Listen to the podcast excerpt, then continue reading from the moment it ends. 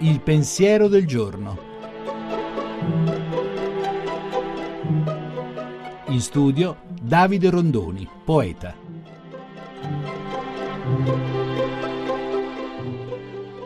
Siamo indubbiamente fatti per il cielo.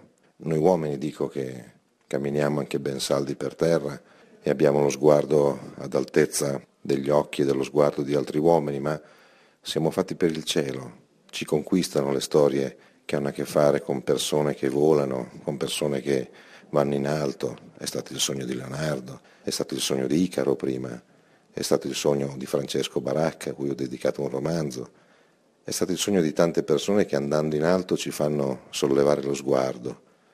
Era l'invito anche dei salmi.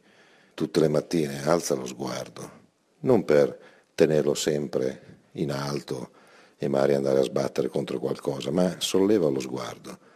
Guarda che c'è il cielo sopra di noi, una dimensione più grande, e allora potrai guardare gli occhi delle persone di fronte a te, abbassare lo sguardo ad altezza di sguardo, senza perdere qualcosa di immenso, conservando dentro la traccia di qualcosa di infinito, perché sì, siamo fatti per il cielo.